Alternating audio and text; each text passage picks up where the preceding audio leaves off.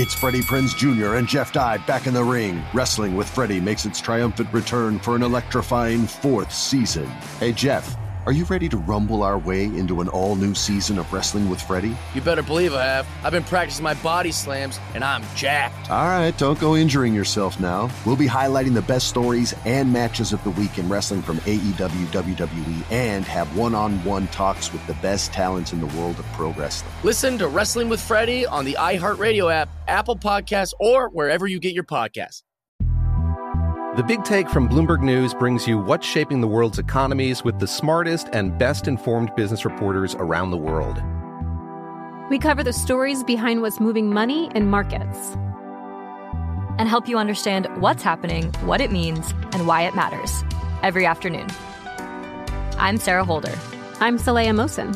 And I'm David Gura. Listen to The Big Take on the iHeartRadio app, Apple Podcasts, or wherever you get your podcasts. I'm Saleha Mohsin, and I've covered economic policy for years and reported on how it impacts people across the United States. In 2016, I saw how voters were leaning towards Trump and how so many Americans felt misunderstood by Washington. So I started the Big Take DC. We dig into how money, politics, and power shape government and the consequences for voters. With new episodes every Thursday, you can listen to the Big Take DC on the iHeartRadio app, Apple Podcasts, or wherever you get your podcasts. Hi, everyone. This is Tommi Vincent, your host of In Her Words podcast at Tommi Vincent Podcast. And today we have joining us at the table Kim Anthony. Kim is the first African American woman to receive a scholarship to compete for UCLA gymnastics.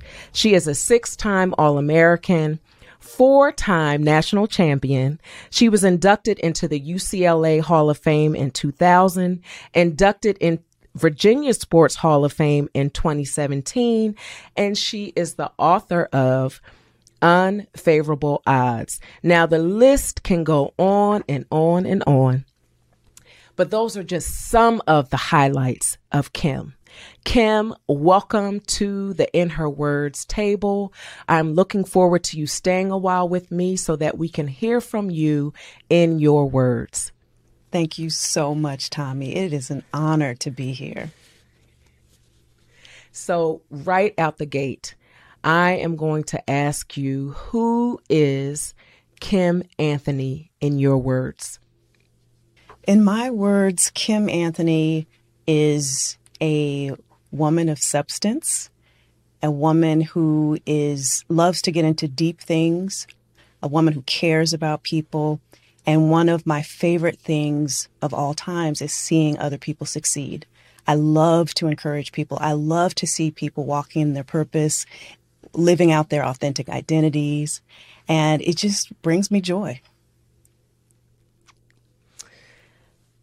Okay, so now let's get into some more questions so we can go deeper into Kim Anthony and your journey. And the first question I have for you is Did you find gymnastics or did gymnastics find you? Ooh, I have never been asked that question before. wow. You know what? I I think goodness, maybe gymnastics found me. I was upside down more than I was right side up when I was younger, when I was little. That's what my family tells me all the time. I was always flipping off of railings, walking on fences, flipping off of fences, jumping, um, flipping upside down. And it was just normal for me to do that. And I would literally, my grandmother had these iron, wrought iron beds, and I would walk across the bed, the base of the bed like a balance beam and do flips mm-hmm. off onto the mattress, all kinds of things.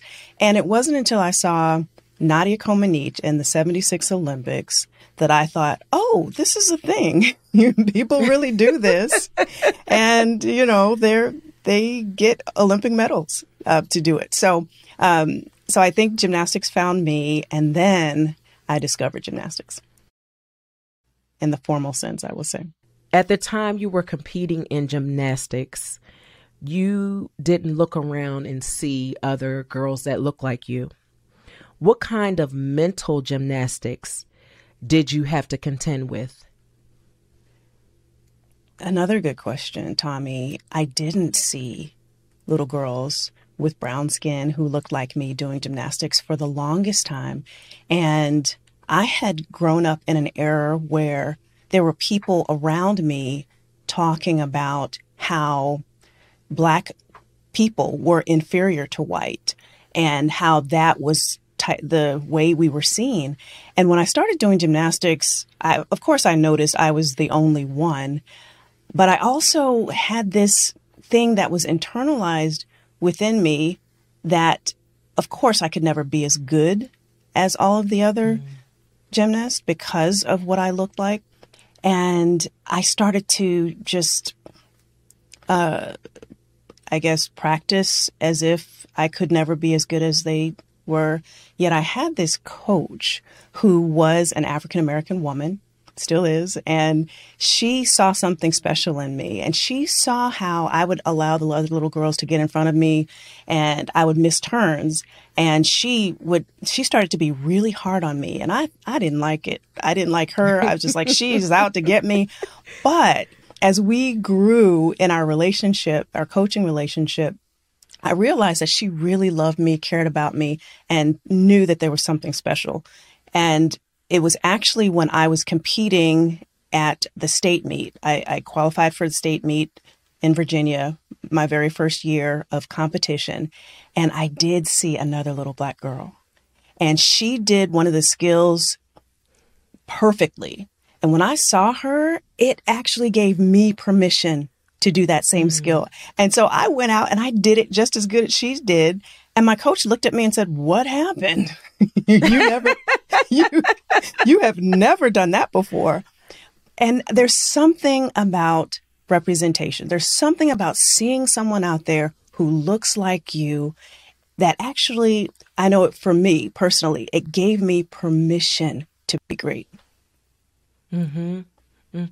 And that makes all the sense in the world because if what you're looking at does not look like you, then in your mind, you know, it's easy to interpret that as, well, that's what they're able to do. That's not what I'm able to do.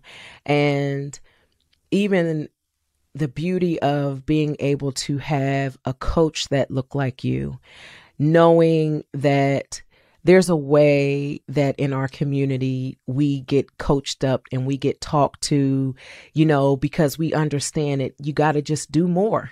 And and that's just the reality of our circumstances and she knew that and she knew you had what it, it took to get it done and she had to tap into that. And so i'm so grateful that she was a part of your journey and that you recognized and it didn't become a hindrance to you how she was coaching you and pushing you and pulling the best out of you. Yes. Yes. Absolutely right.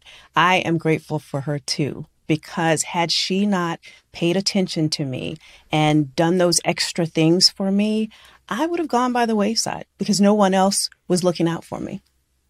Mm, hmm In your book, Unfavorable Odds, you share how you transform life's pain into purpose. Mm-hmm. At some point, you made up your mind that these circumstances do not define me and will not determine my destiny.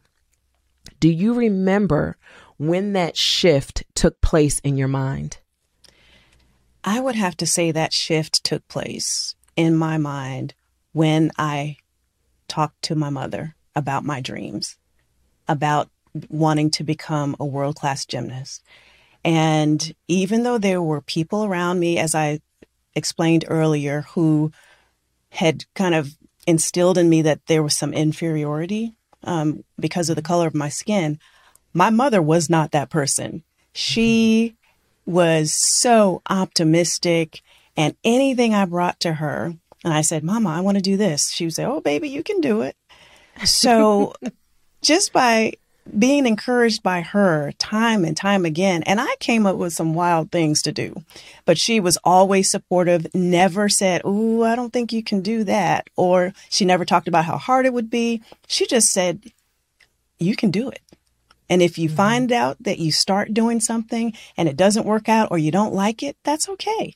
You can, you know, try the next thing. So I started to grow up believing that it's okay to try something and and fail at it or try mm-hmm. something and not move forward if it's not for you. So she just opened up a world for me. Mm. Mm-hmm. This show is sponsored by BetterHelp. We all carry around different stressors, big and small. When we keep them bottled up, it can start to affect us negatively. Therapy is safe, it's a place to get things off your chest and figure out how to work through whatever's weighing you down. For example, it's helpful for learning positive coping skills and how to set boundaries. It empowers you to be the best version of yourself. It isn't just for those who experience major trauma. If you're thinking of starting therapy, give BetterHelp a try. It's entirely online, designed to be convenient, flexible, and suited to your schedule. Just fill out a brief questionnaire to get matched with a licensed therapist and switch therapists anytime for no additional charge. Get it off your chest with BetterHelp. Visit betterhelp.com slash game presents today to get 10% off your first month. That's betterhelp, H-E-L-P dot com slash game presents. Attention all wrestling aficionados. Wrestling with Freddie makes its triumphant return for an electrifying fourth season. This is Freddie Prinze Jr., and I am beyond thrilled to announce that our wrestling extravaganza is back, and joining me once again is the one and only Jeff Dye. Get ready as we highlight the most jaw dropping matches, dissect the fiercest feuds, and uncover the latest twists and turns in the world of pro wrestling. We're dusting off our legendary side quests and unleashing a barrage of brand new segments that will keep you guys on the edge of your seat like our talks on Unsanctioned Thursdays. Freddie, you know we got to give the people what they want. This season, we have an all star lineup of special guests who are going to be gracing our podcast, bringing with them their own unique insights, experiences, and all of that in the world of pro wrestling and beyond. Whether you're a seasoned wrestling veteran or a fresh faced newcomer, we promise an experience like no other. So buckle up, wrestling fans. Listen to Wrestling with Freddie as part of the My Cultura Podcast Network, available on the iHeartRadio app, Apple Podcasts, or wherever you get your podcasts. The Big Take from Bloomberg News brings you what's shaping the world's economies with the smartest and best informed business reporters around the world. Western nations like the U.S. and Europe Mexico will likely have its first female president. And then you have China. And help you understand what's happening, what it means, and why it matters. He'll get his yo yos to Europe in time. But the longer this drags on, the more worry he's getting. They knew that they needed to do this as fast as they possibly could to get a drug on the market as fast as they could. I'm David Gura. I'm Sarah Holder. I'm Saleha Mohsin. We cover the stories behind what's moving money and markets basically everyone was expecting, if not a calamity, certainly a recession. But the problem is that that paperwork, as our reporting showed, is fake. As someone who's covering the market, I'm often very worried about an imminent collapse. So I'm thinking about it quite often. Listen to the big take on the iHeartRadio app, Apple Podcasts, or wherever you get your podcasts. There's a story that I've heard you share um, regarding when you were reporting at a game to millions of people and fear paralyzed you. Take us to that moment. Oh, goodness. Whew. Yes, I was a courtside reporter covering the NBA, and I was doing an opening stand up in front of over a million people. And in my earpiece, I could hear my producer who was out in the truck and I I was supposed to look at this camera that was on the second floor of the arena. So the play by play guys and the, the color analysts, they were both across the court doing their open. And the producer comes to me and he says, Kim, we're coming to you in three, two, one. The red light on the camera comes on. I start to do my report. And about a sentence or two into that report, my mind goes completely blank. Mm. And I couldn't think of a single word. And I, you know, I, I picked up after that and, and I um, walked away from that just embarrassed And mm-hmm. it wasn't like I hadn't prepared. I had spent days preparing for that game. I had interviewed the head coach, the players. I knew exactly what I was going to say, but for some reason, it didn't come out. And I didn't like that. You know, you, you mentioned I was I'm competitive. I mean, all my life I've been competing, and as a gymnast, you're trained to be perfect, right? Um, mm-hmm. And I wanted to do my very best and I, I couldn't figure out what was going on. So I started to work with an on air coach. An on air coach was going to help me to never do that again. That was my plan. So I start, so I start working with her and she, uh, put me through some drills. She watched my tape and she couldn't find anything in particular that was wrong with that, what, with what I was doing. And then she just started asking me about my background, my family. And, you know, I thought she was a, a bit nosy. I, I, my first thought was it's none of her business. But for some reason, I decided to trust her with my story. And I started telling her about how difficult things were for me growing up, how um, people treated me, and how um, I, I just had a bad relationship with my father. There, were, I couldn't think of a single thing positive to say, Tommi, about my childhood at that time. Mm-hmm. And then every time I would go back and work with her, which was every week, then she would um, ask me about my family life and all this drama from my past. And pretty soon I became uh, curious as to when we were going to start to work on the on air stuff that I was actually paying her for. And I finally said to her, I said, listen, today I don't want to talk about the drama and the pain from my past. I, I just want to work on the on air stuff. and I'll never forget what she said. She said, Kim, we are working on the on air stuff because every time that red light came on on that camera, I would revert back to that little nine year old girl who was being beat up, called names, told I was a mistake, being treated like I was a mistake. And actually, I was believing I was a mistake, Tommi. Mm.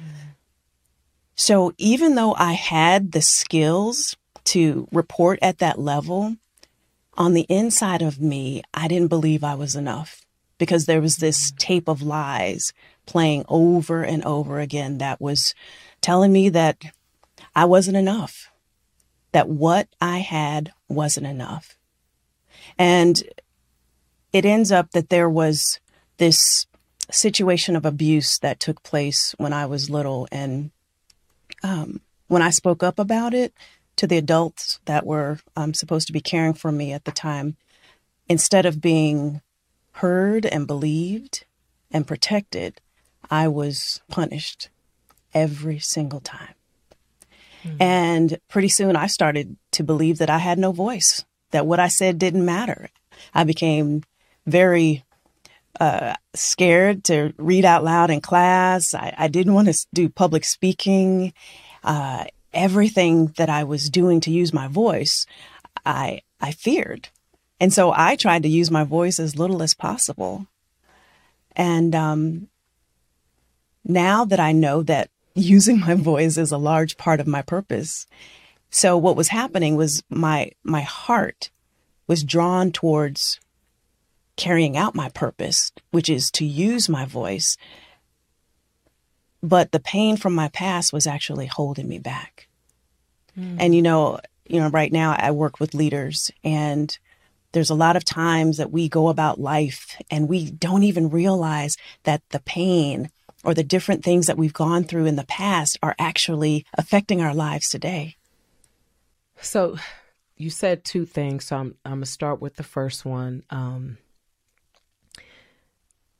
you know, you said that even though you were dealing with this personal assault at the hands of other people who sowed into you that you weren't good enough, that your voice didn't matter, you still were drawn to what it is that ultimately now today you recognize like this is what God has chosen you to do.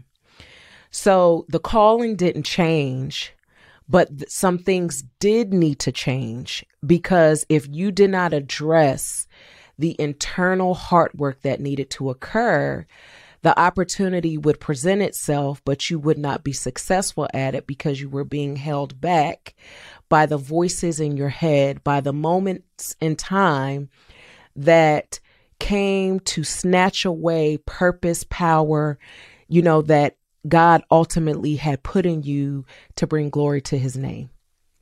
And that's something that unfortunately is not an uncommon story. There are women who experience tumultuous things in their childhood and it was swept under the rug. It was, you know, there was to your point you were punished if you shared especially if it involved someone that someone else cared about and they didn't want it to get out. So you have all these things and women have these things that they grapple with and then they go into environments where potentially they're triggered because they're engaging with um, male counterparts and if their abuse was at the hands of another man, there's tone, there's all these things that could be taking place. And she's not flourishing, but she knows, like, but I'm so much greater than this, but I don't understand. What words of encouragement, what hope, what power can you give her right now so that she can walk into her destiny? Mm. I would encourage her to identify the lies she's been believing. I was believing lies for so many years, and they were affecting me without me knowing it. And I would ask her to to assess her life, and if self-defeating thoughts continue to shout louder than her skill sets and her accomplishments, then there is definitely a lie she's been le- believing. And I would encourage her to reject that lie that she is more than enough. And I, um, there's this thing that if I were to go back in time and been able to speak to myself when I went blank uh, covering an NBA game, here's what I would say to myself I'd say, breathe, just breathe. You belong here. You've got this. Mm. Your value is not derived by earning someone else's acceptance. Reject the lies you've been believing. Mm-hmm. And be mm-hmm. faithful to what is true. Go out there and be unmistakably, unapologetically, and courageously you. You know your brilliance. You've done the work to grow your brilliance. Take back your voice and throw your brilliance. Just breathe and trust that you are more than enough. Mm-hmm. Girl, that was a poem. Ooh, I wish I could have told myself that. Oh, thank mm-hmm. you, Tommi. Thank you. That was absolutely beautiful. So, something else that you said was this in gymnastics, you are trained to be perfect. That is unattainable, and, and I'm sure you know that today. I can imagine, though, that that shows up. How do you beat down per- perfection? Woo. Ooh, that's a loaded question. Beating down perfection. Okay. So um, I've, I've heard people say I am a recovering perfectionist. right? so maybe I put myself in that category. I'm, I'm still working on it to this day. I mean, think about it. I trained and competed at a, at the Olympic level for so many years, and it's just drilled into you. And every gymnast mm-hmm. I meet around this country, I mean, we know we look at each other and we just know we know there's this perfectionistic tendency. And so what I what um, I've learned along the way as I've leaned into my pain, leaned into all the things that may prevent me from being all that I was designed to be. One of the things I've learned is that y- you don't have to be perfect in order to be successful. Sometimes you just have to do perform with excellence, right? So that's my goal is excellence, not perfection, but excellence is my goal now. And then sometimes you just have to say, you know what? That is good enough. Because if we are continuing to try to make it perfect every time, it will take so long. It will take up so much of your time. And so, so sometimes it's good enough. And then there's some times when you're like, okay, I need to work on that. I need to improve in that area. So I would tell any person who is wrestling with perfectionism is shoot for excellence. And sometimes good is good enough. Mm-hmm. Mm-hmm. In addition to speaking to audiences around the world, you spend time speaking with wives and significant others of professional athletes. Why do you feel called to speak to that specific group of women? You know what? My husband played just a, a brief stint in the NFL. And I remember when we first got married, he was with the Jets, and we went to a church and the pastor, in the middle of the sermon, actually called him out and said, Hey, everybody, we have, you know, so and so from the Jets here. We want to welcome him. And they, you know, gave him applause. And, and it was really weird for us because we felt that it was supposed to be that sacred space, right? So afterwards, everyone just rushed my husband with their church bulletins, with pens in hand, wanting an autograph. And I went from standing beside him, holding his hand, to being pushed into a corner, literally. And I remember thinking, what in the world is this? And so from that experience, I realized that many NFL wives, many pro athletes' wives, you know, who were married um, to pro athletes, um, would probably, like me, wrestle with that, right? Thinking, you know what? And what about me? Not that I wanted to ask people, have people clamoring for my autograph, mm-hmm. but what about my value? What about my worth? Is there anything with me? And actually, I ended up, um, my husband and I were chaplains, um, NFL chaplains for 10 years and, and continue to serve um, on different levels with the NFL. And one of the years, I um, created a Bible study called What About Me? It was written specifically for the NFL wife. And I wanted her to know that even though her husband is getting, you know, all of this recognition, that she has great value, that her value is intrinsic. She doesn't have to compete with her husband to earn it. She doesn't have to, you know, get all the attention of these people. She doesn't have to be famous. She doesn't have to. All she needs to do is to walk in the fullness of who she's been designed to be because actually God has already given us that value. Mm-hmm. So I think it was because of my own experience that I felt so led to speak into the lives of other NFL wives. Mm-hmm. Attention, all wrestling aficionados. Wrestling with Freddie makes its triumphant return for an electrifying fourth season. This is Freddie Prinze Jr., and I am beyond thrilled to announce that our wrestling extravaganza is back, and joining me once again is the one and only Jeff Dye. Get ready as we highlight the most jaw dropping matches, dissect the fiercest feuds, and uncover the latest twists and turns in the world of pro wrestling. We're dusting off our legendary side quests and unleashing a barrage of brand new segments that will keep you guys on the edge of your seat, like our talks on Unsanctioned Thursdays. Freddie, you know we got to give the people what they want. This season, we have an all star lineup of special guests who are going to be gracing our podcast, bringing with them their own unique insights, experiences, and all of that in the world of pro wrestling and beyond. Whether you're a seasoned wrestling veteran or a fresh faced newcomer, we promise an experience like no other. So buckle up, wrestling fans. Listen to Wrestling with Freddie as part of the My Cultura Podcast Network, available on the iHeartRadio app, Apple Podcasts, or wherever you get your podcasts. The Big Take from Bloomberg News brings you what's shaping the world's economies with the smartest and best informed business reporters around the world. Western nations like the U.S. and Europe Mexico will likely have its first female president. And then you have China. And help you understand what's happening, what it means, and why it matters. He'll get his yo yos to Europe in time.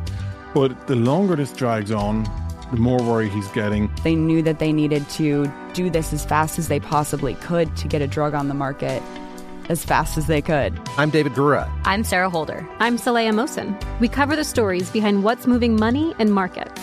Basically, everyone was expecting, if not a calamity, certainly a recession. But the problem is that that paperwork, as our reporting showed, is fake. As someone who's covering the market, I'm often very worried about an imminent collapse. So I'm thinking about it quite often. Listen to the big take on the iHeartRadio app, Apple Podcasts, or wherever you get your podcasts. I'm Saleha Mohsin, and I've covered economic policy for years and reported on how it impacts people across the United States. In 2016, I saw how voters were leaning towards Trump and how so many Americans felt misunderstood by Washington. So I started the Big Take DC. We dig into how money, politics, and power shape government and the consequences for voters. It's an election year, so there's a lot of focus on the voters that TikTok is reaching. The initial reaction is like, oh, things are looking so resilient. I don't want to be too pessimistic, but I just don't see the political will down in Washington right now to, to change their tune. I think the American electorate has been signaling that it expects a rematch of the 2020 election. These are unprecedented times. With new episodes every Thursday, you can listen to the Big Take DC on the iHeartRadio app, Apple Podcasts, or wherever you get your podcasts. What words would you share with elementary school aged Kim? Ooh. Goodness, Tommi. you got me thinking here. You have got me thinking. What would I say? You know what? Little elementary school Kim was very sad because she was watching her mother be abused and I would tell her, it's going to be okay. This is not the life you will live in the future. You and your mama are going to make it. You win. God's got you. He will never leave you or forsake you. You're going to be all right. Mm-hmm. So, in this segment, um, it is titled, I Am Bringing Her to the Table with Me. And this is your opportunity to verbally give someone their flowers, um, another woman her flowers, for you know that where you are, your professional journey is not where it is today without her fingerprint on your life? I don't even have to think about it. Tommi, that person would be my mom. She has been my cheerleader since day one. And she was an incredible leader. She would would go into her company and and turn teams around and then they'd send her to a different team that was acting up and she would go in and fix it. She was like the fixer. And she raised me um, as a single mom. She was my sole provider. And she was able to overcome poverty and i watched her live her dream and, and become the vice president of a of a company of a of an insurance mm-hmm. company. And she did the impossible uh, I mean, the things that we had been through, the circumstances that we we had lived through together. Goodness, as a little girl, I couldn't imagine having a different life, but she never gave up. And she never gave up on her dream. She never gave up on my dream. And she sacrificed. I mean, she worked three jobs to help pay for me to train in gymnastics. We cleaned the 20,000 plus square foot gym at night. So she is definitely the person I would give those flowers to. Oh, I love my mama. And Kim, uh, what was your mom's name? Sandra. Sandra. Sandra. All right. And you know what, Tommi, I um I I do this single moms outreach in connection with the NBA All-Star weekend. And mm-hmm. part of that event, I give out the Sandra's Hope Award to a single mom who exemplifies those character traits that I saw in my mom. Mm. hmm That's amazing.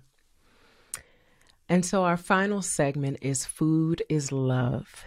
And so I have a series of questions that I'm going to ask you um, that this is feeding people in many ways as my love language. And so this segment is near and dear to my heart. what food best what food best describes your personality and why? Ooh. Okay, so beef Wellington. It uh, is if I mean I know you know what beef Wellington is, but for listeners, it's this it's a, it's a pastry on the outside, so it looks like this this long pastry, and I think it's pretty unassuming. You may think it's a dessert. Um, it it may seem fragile because there's this flakiness to the crust, and um, and it may appear like there's not a lot of substance, but then you cut into that beef Wellington and there is meat. There, there is there is there is su- there's a um, substance there there's you know it's going to fill you up and and I say that because I'm I'm a deep person I don't do small talk very well it it kind of just you know it just doesn't work for me but when I can get deep and talk about those things that are life changing, oh my goodness. Oh, yeah. So beef Wellington is, is, is the dish for me. we will never look at beef Wellington the same.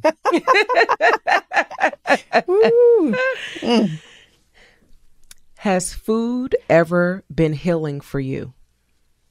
Oh my goodness. Probably more times than I care to mention food has been definitely has been healing. And as I think about it, it's usually when I have poured myself out. Um, I I love helping people. I love encouraging people. I give of myself so that other people can succeed, and it's a passion of mine. But every now and then, I come across a situation where I may pour all of myself, all of my energy. You know, I'm dog tired, and mm-hmm. the reciprocating factors are not the same. It could be someone taking advantage of you or some someone doing something that is really hurtful in return for all you've done. And it's during those times when I'm disappointed, I think. When I'm disappointed mm-hmm. that I usually go to food and it makes me feel mm-hmm. better.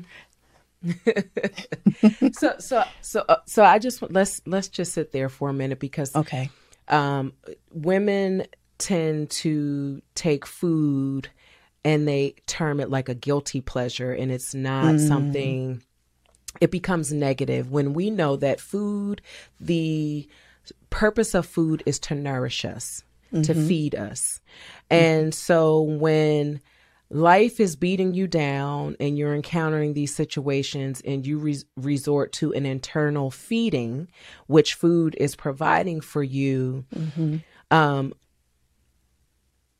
and I don't want to I don't want to speak for you so I, so I'm going to pose a question to you okay. why would that for you be like a, a negative like oh. so you know, where where food is concerned, um, for for us to because when I think of healing, food healing, I think of mm-hmm. like a dish that warms my heart and feeds my soul, a pot of stew, or I'm just using those as examples. Um, but as women, we tend to do that. You know, like if if I want to have a brownie, I can't just enjoy eating a brownie. I got to be like, "Oh, this is my cheat meal or this is my, right. you know, like mm-hmm. it's always something negative tied to it." Yeah. Mm-hmm. Yeah. Well, I I I didn't I wasn't thinking of the food as being negative. I was actually thinking the food as being something positive for me to take in, right? Because it mm-hmm. makes me feel better. Um, I think more of it's more about my mood being negative. I'm disappointed. And so um, mm. I love food. And if you make it pretty, oh my goodness, oh, I, I, just I just can't handle it. So I mean, I watched some of your your um, posts where you're making this food, and I'm just like, what is she doing to me? I can't because I can't get to it, and I want it. so so food for me, I mean, it reminds me of that comfort that a mother gives. So mm. if I'm mm. discouraged, my mother is no longer here. I can't mm. spend time with her. I can't call her up anymore. So, and which is what I used to do when she was here. Mm-hmm. So now mm-hmm. I get discouraged. You know, I have friends that I can call, yes, but there's something about food and that that makes me feel just that that warmth and touch of my mom again. Mm-hmm. Mm-hmm. Mm-hmm. Does your family have any heirloom recipes that are passed down from generation to generation? I have a recipe from my grandmother and it's called it's for sweet potato puffs, okay? mm. sweet potato puffs and this is where it came from. Basically and and it stems from what I used to beg for for as a little girl. So what she would mm-hmm. do is she'd make these sweet potato pies and she would always have leftover crust and leftover um, filling. Mm-hmm. And she would put the filling in, into these the the crust and make these puffs. You know, fold it over, close it up, and make puffs and give them to me. And I love those even more than the pie. So she gave me the recipe for the sweet potato puffs, which wasn't even a thing until I until I made it a thing. Um, but I still have that recipe in her handwriting, and it is so special to me. Mm, that now mm. that just spoke to my heart because let me tell you something. Your children's children may not have ever met your mm-hmm. grandmother mm. in the physical, but right. when they have those sweet potato puffs, Ooh, that's yeah. her. That's her love on a plate. Through oh through. man, that is oh man, that is um I love it. I love how and I love how she tailored it was like a special thing between you and her. Mm-hmm. I love it. Mm, yeah. I love it. So, Kim, I have thoroughly enjoyed our conversation today. And listen, I know that you're hearing our conversation, and Kim shared some pieces of her story, and you may be intrigued. You can purchase her book, Unfavorable Odds, which is memoir style. And so you can learn more about her story and how she was able to transform that pain into purpose and really utilize that now to be an encouragement to others and leading mm-hmm. leaders all around the world. Kim, how can people stay in contact with you and get more information about you? Sure. They can definitely go to my website, kimanthony.net. I'm on Instagram at Real Kim Anthony. And um, yeah, so you my book, you can find it on Amazon. And I would love to connect with you. I have people who write me through my website, and um, we connect, and and I'd love to give encouragement. So that's the best way. Thank you. Thank you so much, Kim, for joining me today and allowing us to have the opportunity to stay a while and for us to hear from you in your words. Oh, it has been an honor, Tommi. Thank you so much.